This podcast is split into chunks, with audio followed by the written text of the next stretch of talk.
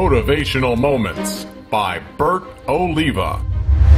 Welcome back to another motivational moment. Short-term goals and long-term goals. Most people work on their long-term goals, and what happens is that some of these goals are so far ahead you kind of get either frustrated or you get off the focus because you don't get what we've been conditioned for, which is immediate gratification. We need to get some sort of gratification now in order to keep going. That is where short-term goals come in. See, what I want you to do is I want you to create 3 short-term goals, 3 things that will get you closer to that larger goal. So for the next 21 days, you're gonna work on these 3 little goals. You're gonna feel so accomplished and so motivated because you know what? You know that you're getting closer to where it is that you wanna go, and also you're getting immediate gratification. Give it a shot. 3 little goals that you can do in the next 21 days that will actually change your life and get you closer to where it is that you wanna go. Give me your feedback, comment, let me know what you think. Also,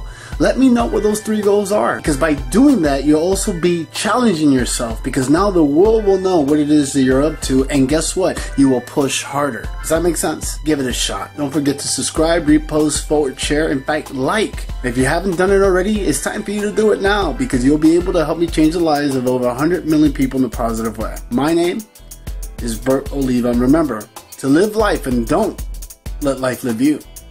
I'll see you tomorrow. Stay up to date with all of Bert Oliva's motivational moments by liking his Facebook page, and be sure to follow him on Twitter.